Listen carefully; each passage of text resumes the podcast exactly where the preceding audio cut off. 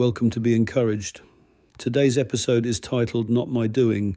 Jesus heard that they had put him out, and finding him, he said, Do you believe in the Son of Man? John 9:35. Jesus had already healed the blind man before he asked him if he trusted him.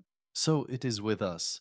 Jesus has already healed our stony hearts, dissolved sin's hold on our souls, joined us to his spirit of love and truth, infused us with his trust in Father God, united us one with the other, and enjoined us to specific tasks that He can do through our fleshly bodies. He has placed us in Himself always to be where He is, doing what He is doing, and that for eternity.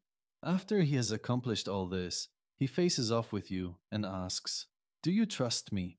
We are slaves to the one we trust, death or life. Father, you have given me your life to live, as you live it with the added extra that I can think is my doing.